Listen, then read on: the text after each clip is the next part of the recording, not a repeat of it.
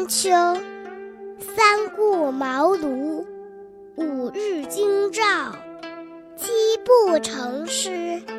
九牛一毛。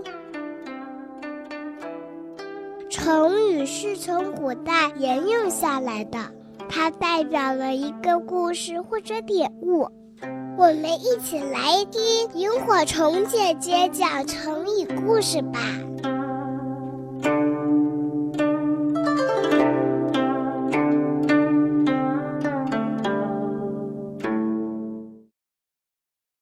九牛一毛。汉武帝时，有一位将军名叫李陵，他精通兵法，骁勇善战，曾经深入匈奴腹地两千多里侦察地形。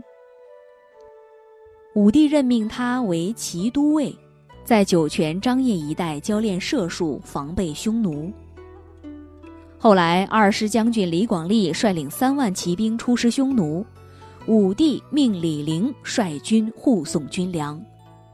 李陵则请求另率一军和匈奴交战，牵制匈奴对二师将军的兵力。武帝很不高兴，以为李陵是想争功，便说已无骑兵给他。李陵保证只要五千步兵，他要以少击众，直捣单于的老巢。可惜汉军有人投降后，向匈奴泄露了李陵的兵力，他被匈奴大军围困，因为寡不敌众，无法冲出重围，终于被匈奴生俘。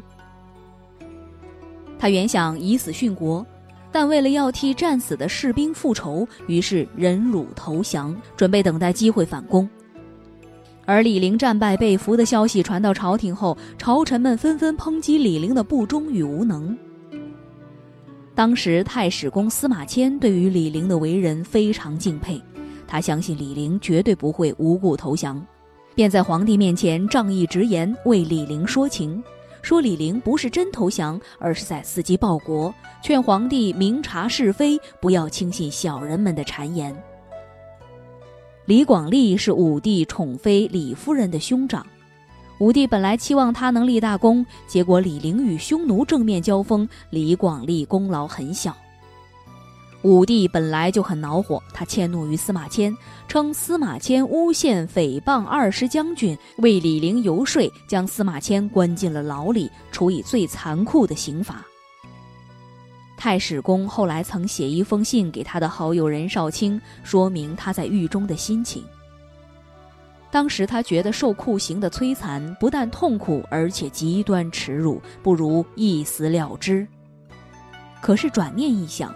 他所编写的《史记》一书尚未完成，这样平庸的死去，文采便不为后人所知。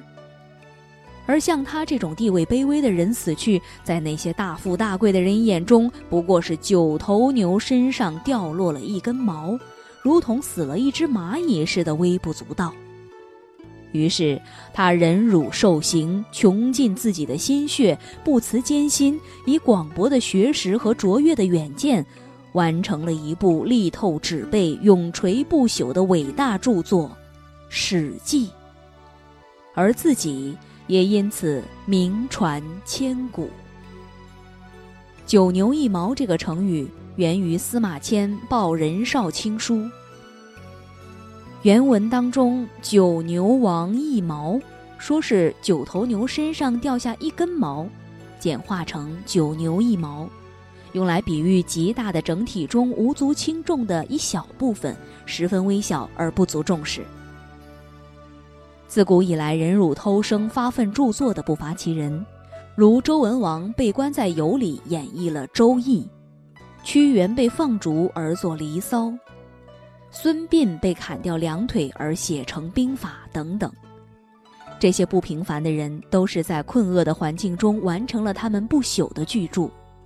苦难能够激发出高尚的情操与超常的智慧，可惜只有极少数人能够不惧苦难、不忘初衷，他们因此而永载史册，为万世所尊敬。好的，今天的成语故事就讲到这里了。